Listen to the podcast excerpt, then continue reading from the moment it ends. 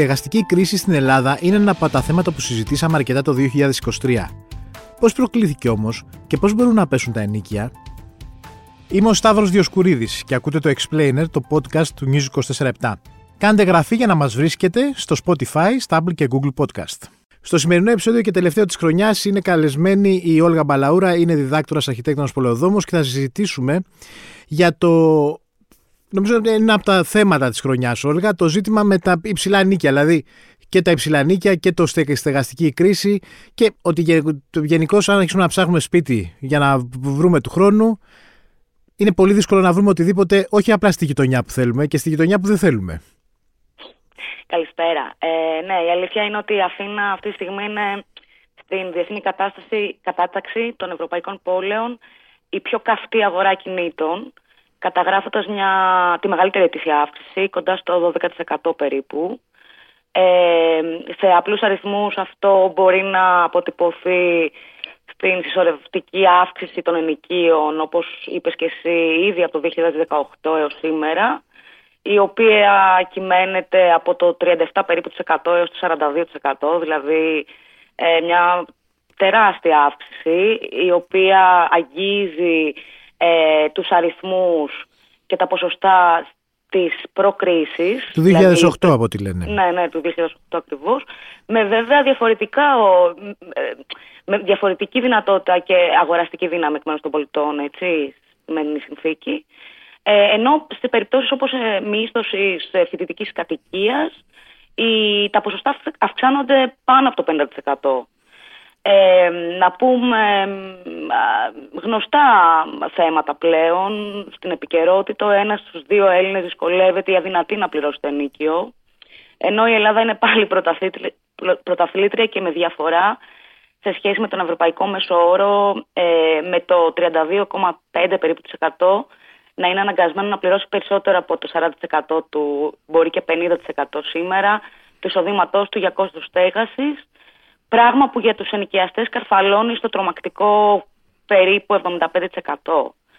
Ε, η στεγαστική κρίση σήμερα οφείλεται στην ολοένα και εντυνούμενη εμπορευματικοποίηση της κατοικίας, της ε, μετατροπής της από βασικό κοινωνικό δικαίωμα και αγαθό, που θα έπρεπε να είναι σε μια ευνομούμενη πολιτεία, ε, και της μετατροπής σε επενδυτικό προϊόν και προϊόν κερδοσκοπίας, οδηγώντας αυτό που λέμε χρηματιστικοποίηση της κατοικίας.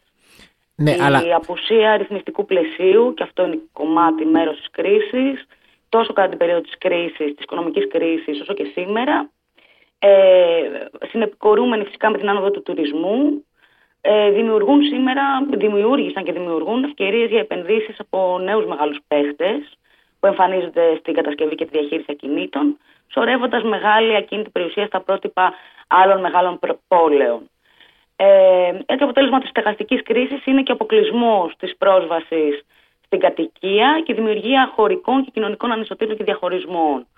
Ε, είναι αυτό που είπατε προηγουμένως, ότι ψάχνουμε να βρούμε όχι στην περιοχή που θέλουμε, αλλά και στην περιοχή που δεν θέλουμε. Ε, δηλαδή, οδηγούμαστε σε, σε χωρικές πολλώσεις πια. Ε, έτσι, ε, η οικονομική κρίση, η άνοδος τουρισμού και η καθήλωση, εκεί είναι το κλειδί, η καθήλωση εισοδημάτων, ευθύνονται για τη στεγαστική κρίση με, και μέρος της κρίσης αυτής είναι και η πλήρης απουσία στεγαστικών πολιτικών προνοιακού χαρακτήρα που εκλείπουν ε, από την Ελλάδα.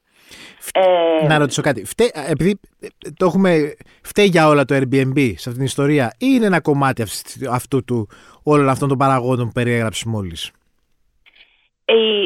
Το Airbnb όπως και η Golden Visa, ε, δηλαδή η μετατροπή της, ε, της κατοικίας σε τουριστικό προϊόν είναι ένα μέρος της όλης αιτίας της κρίσης, των αιτιών της κρίσης. Όμως ένα τεράστιο θέμα το οποίο αντιμετωπίζουν ε, πάρα πολλές πόλεις στον κόσμο και στην Ευρώπη και, το, και ένα νέο, αν θέλετε, ε, δεδομένο στην ε, αύξηση της κρίσης της ε, στέγης διεθνώς. Ε, οι αιτίες για την κρίση στην Ελλάδα, για τη στεγαστική κρίση στην Ελλάδα είναι πολυπαραγωγικές. Ε, αφενός, θα απαντήσω για το Airbnb, απλώς για να έχουμε μια συνολική εικόνα, αφενός ε, υπάρχει αυτή η εξίσωση που αποτυπώνει την κρίση. Μεγάλη ζήτηση και μικρή διαθεσιμότητα κινήτων. Μάλιστα. Εκεί φταίει το Airbnb. Δηλαδή η ανάγκη για μακροχρόνια στέγαση και η συσσωρευμένη ζήτηση μαζί με τη χρηματικοποίηση της κατοικίας, δηλαδή την εμπορευματοποίησή της, και η μη ύπαρξη νέων, ε, αν θέλετε, οικοδομών, η καθίζηση της ε, οικοδομικής δραστηριότητας ε, στην προηγούμενη φάση, ε, σε συνάρτηση με τους σημερινούς μισθούς και την αύξηση των εξόδων για τον οικογενειακό προπολογισμό, ξέρουμε όλοι και όλες ότι δεν είναι μόνο οι δαπάνες για τη στέγαση, αλλά είναι και οι δαπάνες για την καθημερινότητα, στο συνεχώς αυξανόμενο πληθωρισμό στα βασικά αγαθά, οδηγούν σημερινή εικόνα τη ολοένα αυξανόμενης κρίσης στην κατοικία και συνολικά της κρίσης στην κοινωνία.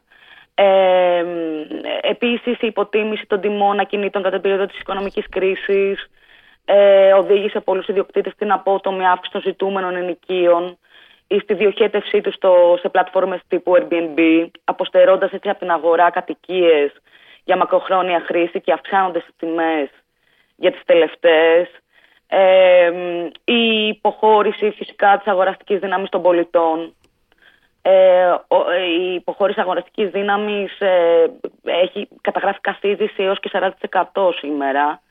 Ε, και αυτό είναι εμφανές και στην υποχώρηση του ποσοστό ιδιοκατοίκησης στη χώρα μας που έπεσε τελευταία περίπου 20 χρόνια, υποχώρησε κατά 11% ε, σύμφωνα με τα στοιχεία της Eurostat.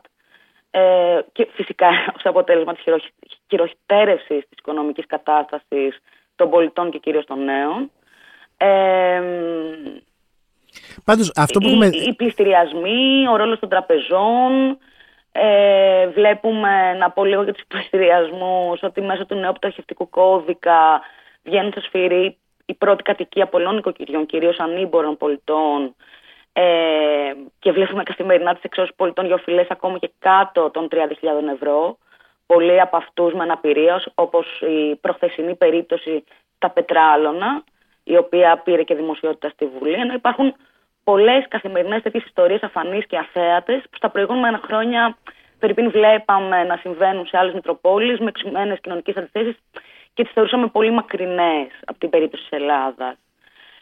Άρα λοιπόν η ανυπαρξία ρύθμισης και σχεδιασμού αποτελεί στρατηγική επιλογή σήμερα, τουλάχιστον τη κυβέρνηση έτσι όπως το κατανοώ εγώ, ε, ενώ προωθείται η ελεύθερη, αν θέλετε, αναπτυξιακή προώθηση επιχειρηματικών επιλογών. Κομμάτι αυτής είναι και το Airbnb, ε, που, που επίσης επικοινωνιακά προωθείται ε, εντείνοντας ιδιωτικά κατευθυνόμενες διαδικασίες επενδύσεων στον χώρο του real estate ε, ενδεικτικό ε, σε αυτό το πλαίσιο είναι της απουσίας ρύθμισης είναι ότι ενώ δεν ανοιγηρουθούν για τη, για τη ρύθμιση του Airbnb ε, σε αντίστοιξη με άλλες πόλεις αυτή τη στιγμή στην Ευρώπη οι οποίες ε, ε, προχωρούν σε πρόληψη και παρέμβαση στον έλεγχο των ενοικίων και στην ενεργοποίηση περιορισμών για τις βραχυχρόνιες μισθώσεις Όπως για παράδειγμα η Βαρκελόνη που ήταν η πρωτοπόρα σε αυτό, η Πράγα, η Βαλένθια, το Παρίσι, το Βερολίνο, το Άμστερνταμ.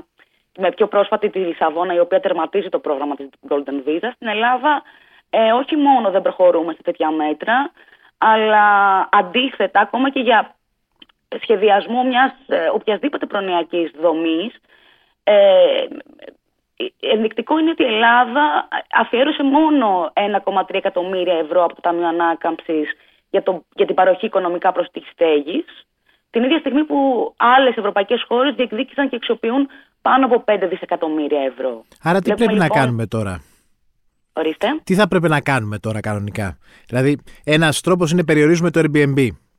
Μια, μια λύση που κάνουν διάφορες χώρες στο εξωτερικό. Το άλλο είναι να φτιάξουμε και την Golden Visa. Και την Golden Visa και να φτιάξουμε ένα ταμείο το οποίο στην ουσία να βοηθάει τους κοινωνικά ευάλωτους να βρίσκουν μια σταθερή στέγη.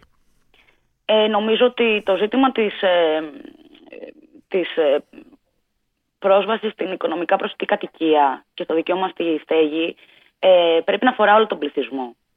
Ε, νομίζω ότι η σημερινή συνθήκη επιβάλλει τη θεσμοθέτηση της ε, κοινωνικής κατοικίας ε, η οποία φυσικά θα, θα υπάρχει θα, και, την, και την παροχή προφανώς προσιτής κοινωνικής κατοικίας ε, σύμφωνα με, με όρους κοινωνικής, περιβαλλοντολογικής δικαιοσύνης και βιωσιμότητας, αυτό που λέγατε για την για τις περιοχές. Ε, πρέπει οι άνθρωποι να μπορούν να μένουν ε, παντού, να μην πολλώνονται περιοχές, να μην υπάρχουν περιοχές μόνο πλουσίων, μόνο ναι. φτωχών.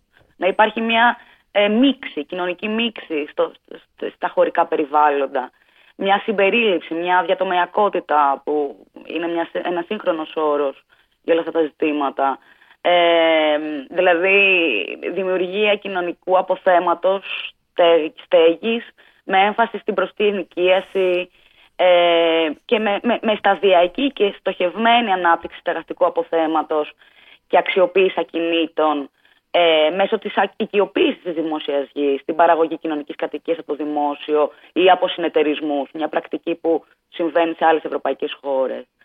Ε, Κάποια στιγμή δεν θα αναγκαστούν να γίνουν όλα αυτά. Δηλαδή, ακόμα και ας πούμε στη Μητρόπολη του καπιταλισμού που είναι η Νέα Υόρκη, αναγκάστηκαν πούμε, να διώξουν το Airbnb. Ναι, ακριβώς. Ακριβώς. Καλά, βέβαια, εκεί είναι, παίζει το και το λόμπι των ξενοδοχείων, το οποίο πιέζει προφανώς προς αυτή την κατεύθυνση. Αλλά και η Βαρκελόνη, ας πούμε, που υπήρχε ένας κορεσμός τουριστικός και το Airbnb ήταν ένας βασικός λόγος που συνέβη αυτό ο κορεσμός, στο τέλος της ημέρας πήραν δραστικά μέτρα απέναντί ε, του. Ε, ε, Επίτηδες προηγουμένως ανέφερα πόλει σαν την, ε, όχι μόνο σαν τη Βαρκελόνη, που είχε μια δημοτική αρχή, η οποία ας πούμε ήταν. Ε, ξεκίνησε από το κίνημα εναντίον των εξώσεων και το, το κίνημα της διεκδίκησης για την πρόσβαση στη στέγαση ε, θα αναφέρω εδώ και το Λονδίνο, δηλαδή η Μητροπόλη του Καπιταλισμού, που αυτή τη στιγμή μπροστά στα, στα οξυμένα αυτά κοινωνικά ζητήματα προβαίνουν ε, σε, σε, στην δικτύωση απέναντι σε, σε τεράστια συμφέροντα, όπως είναι αυτά του Airbnb αντίστοιχων πλατφορμών, το Montreal συγκαταλέγεται μέσα σε αυτές τις πόλεις, η Σιγκαπούρη, α, όπως είπες πολύ καλά εσύ, η Νέα Υόρκη, το Άμστερνταμ. Θέλω να πω ότι υπάρχουν τέτοιες... Ε, υπάρχει, υπάρχει αυτό το, το προηγούμενο. Ε, ενδεικτικό είναι ότι ας πούμε, η Λισαβόνα, η οποία αυτή τη στιγμή ξεπερνά στην αύξηση των ενοικίων ε, πόλεις όπως ας πούμε το Μιλάνο, ή το Παρίσι, ή, τέλος πάντων πόλεις που ε, παραδοσιακά είχαν πολύ αυξημένες τιμές ενοικίων, ακινήτων συνολικά, ε, προβαίνει σε φραγμό, σε τερματισμό της Golden Visa, σε περιορισμό στην αύξηση του ενοικίου για τις νέες συμβάσεις και επικαιροποίηση ενοικίων από παλιές συμβάσεις μίσθωσης με βάση τον πληθωρισμό. Ε, με, με, με, με διάθεση κονδυλίων τεράστιων, ε, τεράστιου ποσοστού για την οικονομικά προσιτή στέγαση ε, με φορείς όπως οι συνεταιρισμοί, οι δήμοι, οι φιλανθρωπικές οργανώσεις, οι άλλοι φορείς κοινωνικής αλληλεγγύης.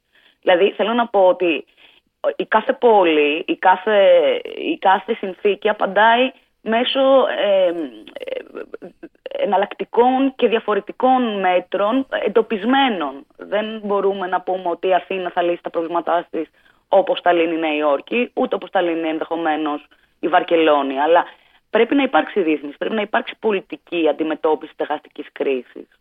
Μάλιστα. Όλγα, ευχαριστώ πολύ. Και εγώ, καλή, καλή συνέχεια. Για χαρά. Ήταν η Όλγα Μπαλαούρα, διδάκτορα αρχιτεκτονικής και πολεοδομίας. Στον ήχο ο Θανάσης Κότουλας. Ακούτε το Explainer, το podcast του News 24 στο Spotify και τα Apple Podcast.